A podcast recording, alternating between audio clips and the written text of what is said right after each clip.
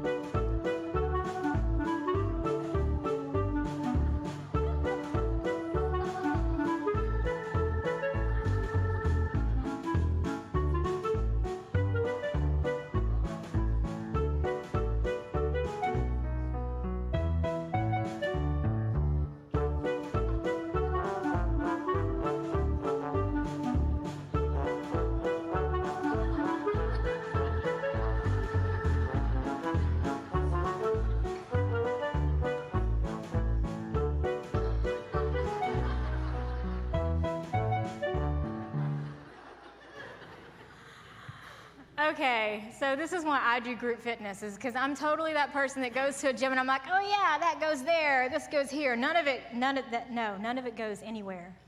But that, I think that video rings true in so many areas of our life.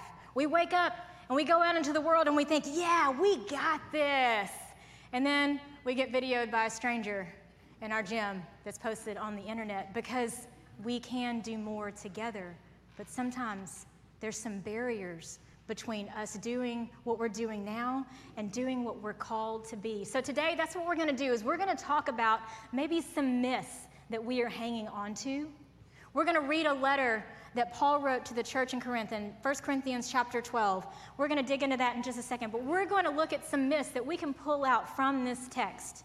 And then we're going to make it super real for us today and we're going to see some statements that maybe we make. So here's the two things that we're really going to be doing this whole time. One, if you are not serving somewhere, this will be a good time to be asking yourselves, why am I not or where can I serve? If you're already serving, this is just a great opportunity just to make sure that we are not operating out of a myth because sometimes when we walk away drained, empty, overwhelmed, sometimes, sometimes we can be operating from a myth as well. So, in 1 Corinthians chapter 12, let me give you some backstory. Paul is addressing a group of people that are believers. And in this group of people, he has people that have an extremely low self expectation of themselves, so a really low self esteem. And then he's dealing with people that have an extremely too high of a self esteem. You know, those people that have to put others down so they can feel uplifted. So he is trying to have a conversation and get these people on board and bring them along by using a metaphor of the body. And sometimes he was trying to tell them sometimes we hang on too tightly to myths and we don't plant our feet in truth. In chapter 12, verse 7, here's a great piece of truth that Paul gives us. Now, to each one of the manifestation of the Spirit is given for the common good. So, to each person in this room, you have been given a gift to specifically use in whatever circle or f- groups of friends that you have that only you have been called to use your gifts in. And we've been given that for the common good, or in another translation, for the good of the community. So, one of those myths might be God didn't give us a gift to use for personal gain. God didn't give us a gift to never open and use. If I were to give you a present right now, would you open it? You would. Same is true here. Like Paul is saying that you have been given a gift, use it but use it specifically for the common good. If only it stopped there. Let's go ahead and skip down to verses 12 through 14, and we will put this on the screen. And now, 12 through 14 is addressing a very specific myth. Let's read it together. Just as a body, though one, has many parts, but all of its many parts form one body, so it is with Christ. For we were all baptized by one Spirit as to form one body, whether Jews or Gentiles, slave or free, and we were all given the same Spirit to drink. One body, many parts. So it's really subtle in that second half of verse 13 when he talks about being Jews, Gentiles, slave or free. What Paul is saying, it doesn't matter where you've been, it doesn't matter where you are located socially. You have an important and valuable powerful role to play in the body of Christ. The question is will you participate? So, the myth that we often hear is God can't use me. In your message notes, number one, this myth is God can't use me. Some statements that may signal if we are operating out of this myth. The first one is I'm too busy. Working at this church for the last five years, that's the number one reason we hear is I am too busy, and I get it. When we were asked to serve in 2009, before I ever had anything figured out about faith or God, I looked at our calendar and I said, Babe, we have no margin, no space to put one more thing. That was the one time my husband ever put his foot down in our marriage. Because 10 years later, here we are in a crazy turn of events. We're here.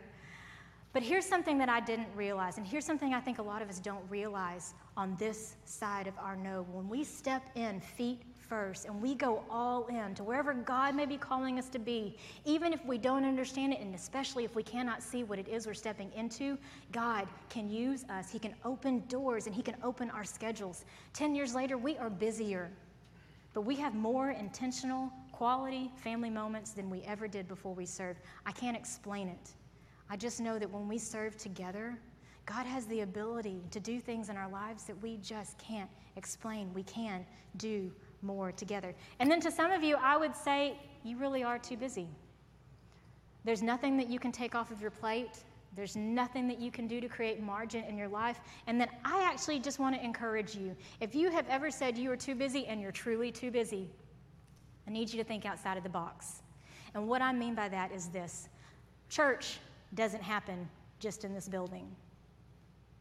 If we believe what Paul is saying in verse 7, that we've each been given a gift to use where we are, church happens wherever we go. Serving does not just happen in this building, it is not confined to these walls. Serving can happen wherever you go. Some of you will go out to eat after this. And when you sit down to eat, you'll be thinking the waiter or the waitress is there to serve you. And I would love to argue that point because I would like to think that you are actually serving them. Because when you leave this place and you go sit down to eat, you may be the only encounter that waiter or waitress has with Christ. How are you serving the community for good in that moment? Some of us are too busy. And if that's really you, I just invite you to be creative. God's given you a gift to use wherever you go. You just have to use it. Another statement that we hear often is I must get right with God first. In your message notes, I must get right with God first. This comes from that mentality that I've been too bad to be used for good now. This comes from the mentality of, I think I'm damaged goods. Surely God cannot use me. And if this is you, I really want to invite you to put away that myth and invest yourself in the truth that God can use you now. A few weeks ago, I was able to hang out with some ladies from a shelter. And a pool party was being hosted at this big, beautiful home. And the friends that own this home said, We are just going to commit this building, this home to God and use it. And so they invited people from the shelter in. And as soon as one of the ladies stepped out of the van, I was just fascinated with her. She really inspired me. When she got out, she looked at this entire house. When she got in the pool, she was looking at everything. And I probably was that creeper just sitting there going, I'm so fascinated with you right now because she had survived things only I can imagine. She had survived domestic abuse, she'd had seasons of homelessness. And as I was sitting there being weird looking at her, she said this really real question. And she said, What's a girl got to do to get here? And I said, Oh, she's battling with exactly what Paul says we battle. Sometimes we let our worth and we let our value get wrapped up in the things around us. And we lose sight of the fact that God has given us very specific things in us to serve those around us. Sometimes we minimize ourselves too much. And we were able to have a really real conversation. And I said, Listen, where you are located socially, where you have been, does not disqualify you from a life of ministry. In fact, where God has called you is very specific to your story and very specific to who you are. And you will have influence over people that I will never meet. God can use you right now. Do you believe it? And are you doing it? God can use me right now. In this next section of verses, it's chapter 12, verses 15 through 20. So, Paul I just love how Paul writes. He is trying to bring those along that have a low self esteem. And he is trying to help them understand you've got to stop minimizing yourself. And he gives this metaphor. He says, Now, if the foot should say, Because I'm not a hand, I do not belong to the body, it would not for that reason stop being part of the body. So the foot wants to be a hand. In 16, it says, If the ear should say, Because I am not an eye, I do not belong to the body, that does not make it not part of the body. If the whole body were an eye, where would the sense of hearing be? If the whole body were an ear, where would the sense of smell be? But in fact, God has placed the parts in the body, every one of them, just as He wanted them to be. If they were all one part, where would the body be? So again, sometimes when we have low self esteem, we get real stuck in the comparison trap We get stuck looking at our gifts, and we look at our gifts, and then we look at our neighbor's gifts, and we think, ah, I just want their gifts. And so immediately we start maybe saying this myth the church functions fine without me because they've got all these other people that do all these things. Some statements that may signal that we might be operating out of this myth is I'm not good enough. Men, I've had conversations with men who've lost their jobs. And because their identity was wrapped up in their job, something in them shifts. When they've had failed marriages, something in them shifts. When their spouse makes more money than they do, something in them shifts. But I will tell you that God has specifically called your name, men, to do a job that I would never get a chance to do. Two weeks ago, um, everything was shut down in the building. The band was still tearing down, and people were tearing down chairs in here. Our production team was still here, but a homeless man walked in the door. And he had been obviously drinking, but we were able to open our doors and be here. And as we, as we heard his story, we had learned that he had been homeless for five days because his wife had kicked him out of the house. She had pulled the ultimatum card. Do you really think he needed a woman ministering to him at that moment? No, he did not. But what was so amazing is that from out of the blue, Ron Stock came. From production, Randy Maxey came and they were able to rally around them. And I saw life happen in Ron and Randy, and I saw life happen in the man that was homeless. And I could see that he was reached in only a way Randy and Ron could do so in that moment. There was four other women here. Men, you were called specifically to a purpose that only you have been called to do. Women, this is what I hear from you. I'm too depressed. I can't serve. I yelled at my kids today. I'm too angry. I can't serve. My favorite one is Cheyenne, I cuss a little. I don't think you want me serving. And can we just agree that our mental health, our baggage, all of our problems can exist in the same place where God wants to use us for a purpose, right? I mean, and I hear stay at home moms say, oh, I don't have as much influence as a working mom. And working moms say, I don't have as much time as a stay at home mom. Your title does not disqualify you, it does not qualify you. God took care of that thousands of years ago on a cross with Jesus.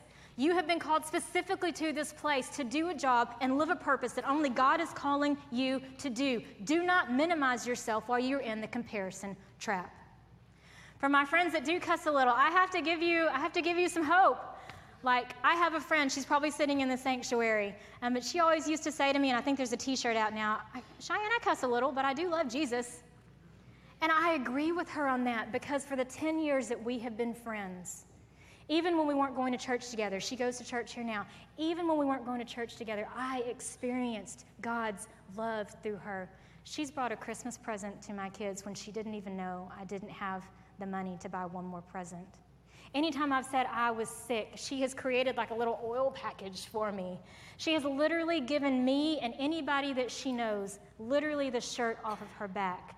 Please remember, serving is not confined to this building. Serving goes wherever you go. We all can serve wherever we are called to serve. Another statement that we hear that may signal the church is fine without me is this is for my post church friends, and I can, I can talk about us because I was a post church kiddo. That means I was drugged to church as a kid, and I left, and then I came back because what I was doing was not appropriate or functional at all, so I came back to the church. But a lot of times we say, I don't belong. And because I'm post churched, I feel like I can be really blunt with you. Have you tried have you tried to belong? We know that when we feel welcome, it's because we've been invited somewhere. What if, for us to feel like we belong, it requires us to participate? When I first started coming to church here, this church was really too big for me. I remember walking in to these doors right here saying, Nope. When we went to church in the sanctuary for about eight months. My husband drugged me back over here. And I walked in the doors, and I didn't say nope that time, but I came in with my arms crossed, just waiting for the church to disappoint me. Why? Because I was operating out of a myth too. I was putting God in a box that He couldn't show up, even in other churches where I have not seen Him show up. See, sometimes if we want to belong, we have to participate and see what God has in store for us. Sometimes the only barrier that we have between where we are and where God calls us to be is us. The last statement in this, and I've heard this statement often, um, and it is I wish I had your gift. Paul is addressing this statement very specifically. Because remember, the foot wants to be a hand, and the ear wants to be an eye. And so immediately, he was addressing people that looked at others and said, I wish I had your gift. And since you have allowed me to come here and teach ever so often on the weekends, and I know that you allow me to do that, and I, I really appreciate that.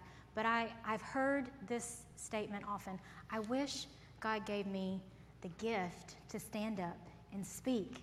And if that is you, wishing that you had a gift that you don't have, that you see others have, how do you know you don't have that gift? And here's what I mean by that. Sometimes we don't realize we have an ability until we make ourselves available. I failed speech twice. The second, the two F's that I have on my college transcript is in speech. The last speech class I took, I had my paper right in front of me. I was going to read from it, and I looked here and I looked there, and I said, Nope. Cheyenne gets an F. And I said, I will never, ever try to stand up and speak in front of people again. And God, and His interesting sense of humor, has us here. And I know that it's not because of anything that I do, just like it's not anything of you do. We just have to make ourselves physically, emotionally, and spiritually available before we can maybe even realize the ability that God has given us. Now, some people were born at the age of comprehension. They knew exactly where God is calling them to be, they knew exactly what God's plan was for them, and they set relentlessly forward after it. But I think some people are like me. And it's not until we uncross our arms and say, God, how can you use me? Until He can use us fully. Which leads us to the truth the church functions better with me. It just does. A lot of you are super talented and super gifted. You can do a lot of things on your own. Can you imagine what we can do together? So this next group of verses is 1 Corinthians chapter 12 verses 21 through 26. And I'm sure none of us have ever been this person, but this Paul is addressing people that think too much of themselves. He was addressing people that had too much of a high expectation of themselves. And in fact, he's specifically saying, you guys may be elevating yourself by minimizing other people. And so verse 21 says this The eye cannot say to the hand, I don't need you. And the head cannot say to the feet, I don't need you. On the contrary, those parts of the body that seem weaker are indispensable. And the parts that we think are less honorable, we treat with more honor. And the parts that are unpresentable, we treat with special modesty, while our presentable parts need no special treatment. But God has put the body together, giving greater honor to the parts that lacked it, so that there should be no division in the body. And so sometimes we do this to ourselves. Again, on the teaching thing, and I'm telling you stories because we all have a story to tell, and we got to figure out how to tell it so we can minister to the people that God puts in our lives. But so many times, people do put the visible parts, the people that come up here, on a pedestal that we don't put ourselves on. I promise we are not holier than you.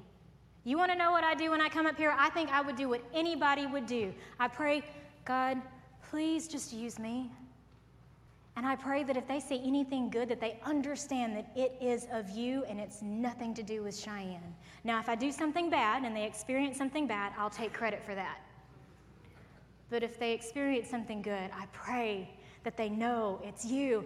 And then I pray, God, create in me a pure heart so I don't say a bad word. And then I check my fly like a dozen times. Like, that's not any holier than anybody. But what Paul is saying is that sometimes we designate ourselves as better than other people. And we operate out of this myth I don't need anyone or anything. Now, if you are serving, this is also a myth that we can kind of filter through our behaviors and through our spirit to see if maybe we are experiencing this too. I don't need anyone or anything. This is where comfort and pride show up. That first statement is it's not broken. Why fix it? Friends, people are not attending church all around the globe because they have created an amazing, comfortable, good life for themselves. Why would they need to experience God? And I would say you make a really good argument. Why would you need to experience God in a faith community? But I think the answer is, is that when we come and when we serve together, together gives us something that comfort cannot buy. And it is an understanding that we have a calling on our life bigger than the one that we can plan, dream, or imagine. And everyone deserves to know that they are part of the body and that they are valuable and that they are important and that they have a part to play even when they don't want to play it. Comfort can easily silence calling. Another lens of which I have seen comfort silence calling is in the last decade, I have been able to meet a lot of fantastic human beings. And these human beings always have this statement in common. They say, I don't have a story of brokenness, addiction, problems, struggles, strife. So God didn't give me a story to share. And if that is you, I would have to say, Are you kidding me? Like you have been able to find your faith. You have been able to find God without your self destructive behaviors wreaking havoc on God's plan. You have the ability and an amazing gift of faith and wisdom to bring other believers along that only you can do. Will you do it though? God has placed you specifically and strategically, exactly where He has planted you, to do a work only He has called you to do. The last one is I can do it all. Doers, don't get mad at me. We are one and the same. But this is where pride really comes in. And this is where, if you're serving, you can really check yourself for accuracy. But the I can do it all is a red flag. When we walk in saying we can do it all, there's usually an opportunity for God to humble us. And you know, some of us are serving, but if you're walking away drained, not renewed, feeling incomplete, maybe your formula is this maybe you're not worshiping together. We cannot give from an empty cup together. Maybe you're not growing together in a small group. Where are you thinking and talking deeply about what God is doing in your life or what God's not doing in your life? It's important to grow together. Maybe you're on the wrong serving role. Our next steps area is ready to receive you after this service so you can have a very real conversation about where God may be calling you. And then this is where pride rears its ugliest head. Maybe you're serving for the wrong reasons. So when I was asked to teach for the first time, I had a lot of fears. But the biggest one is is I battle a huge pride monster every day. Does anybody else struggle with pride? And I think that's what Paul is saying right here. Some of us think too much of ourselves in one area and too little of ourselves in another, like it's silly reasons. Like, here's my irrational thing I think if all of you came at me right now, I could take every one of you. That is not realistic, but that's what Paul is saying that sometimes we think that we are better than we truly are.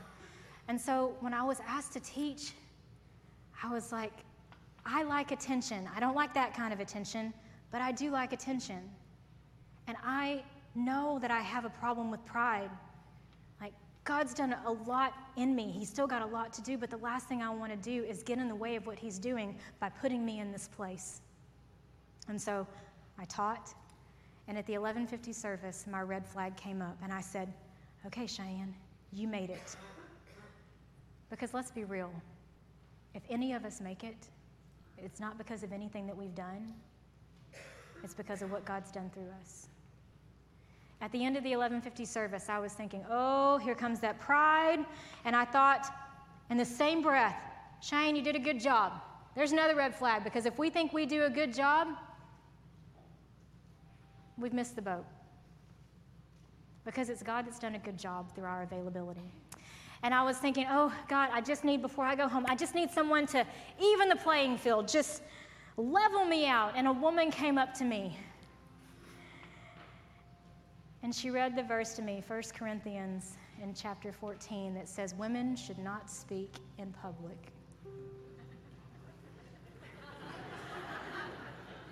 but listen, I feel like a crazy person because I was like, yes, what you did just took guts. I dig it. For you to come up here and say that to me, kudos to you. Thank you for being courageous. But can you go do, do it somewhere else, please? That'd be great. but here's the thing it reminded me that if we do something good, it's not because of us. I needed that reminder. And my pride could have said a whole lot of things. But what, what I had done is I put God in a box. And I thought maybe, maybe my pride is bigger than God and I'm not going to be able to handle it. But we're not the ones handling it. Like, verse 7 says, each one of us has been given a gift specifically and strategically to minister to a group of people that only we are called to minister to. Do you believe that? Are you using that? And if you do believe that, then we are living in the truth that we can do more together. See, some of us, if you read First, uh, 1 Corinthians chapter 14, man, I got some questions about that. But here's what's not going to happen I'm not going to wait till I figure it out to serve where God may be calling me. Some of us are waiting to move. And to you, I would say we got two options in life we can either make moves or we can make excuses. And I would rather be in the game making some mistakes with all of my issues and all of my problems and all of my doubts than sitting on the sideline with my excuses. So if you're not serving, what are you waiting for? Community is experienced when you serve. If you're already serving, who are you inviting to serve? We can't do this alone, nor should we. It's not because we need people to serve, it's because we want to see people experience life change when they step into a role that's not their own agenda. Transformation changes us when we serve together. I'm approaching the year of when my mom passed away. This is her table. And I remember when she passed away in my sweet little sleepy town of East Texas, a dear friend said, Cheyenne, I feel so terrible for you. You're all alone in the world. What will you do now? And I remember just looking down and smiling because I knew since I started serving in 2009, there hasn't been a day since then that I doubted that I was alone. And you're not alone either. I knew I had God. Do you know you have God? And I knew when I came home, I had you. Like, yeah, it's easier to do things alone, but imagine the possibility of how our life can change and how we can change the lives of others through God if we just did more together. We are our best versions of ourselves when we serve together. There are some things God can't explain to us sitting in a seat. But He can do it when we serve together. Let me pray for you.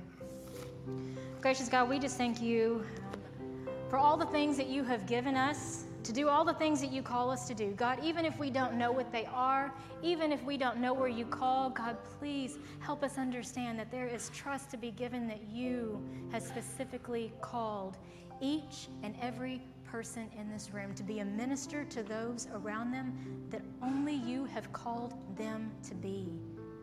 So, God, I pray that you give them comfort, that they don't have to know what to say, they just have to show up. I pray that you give them the confidence that they don't have to know how to get everything right because you're the one that takes care of that, God. We just have to be available. And God, anytime comfort tries to silence our calling, I just pray that they hear you say their name, that you have called them to minister to only a group of people that you have called them to. We love you and we thank you. Amen.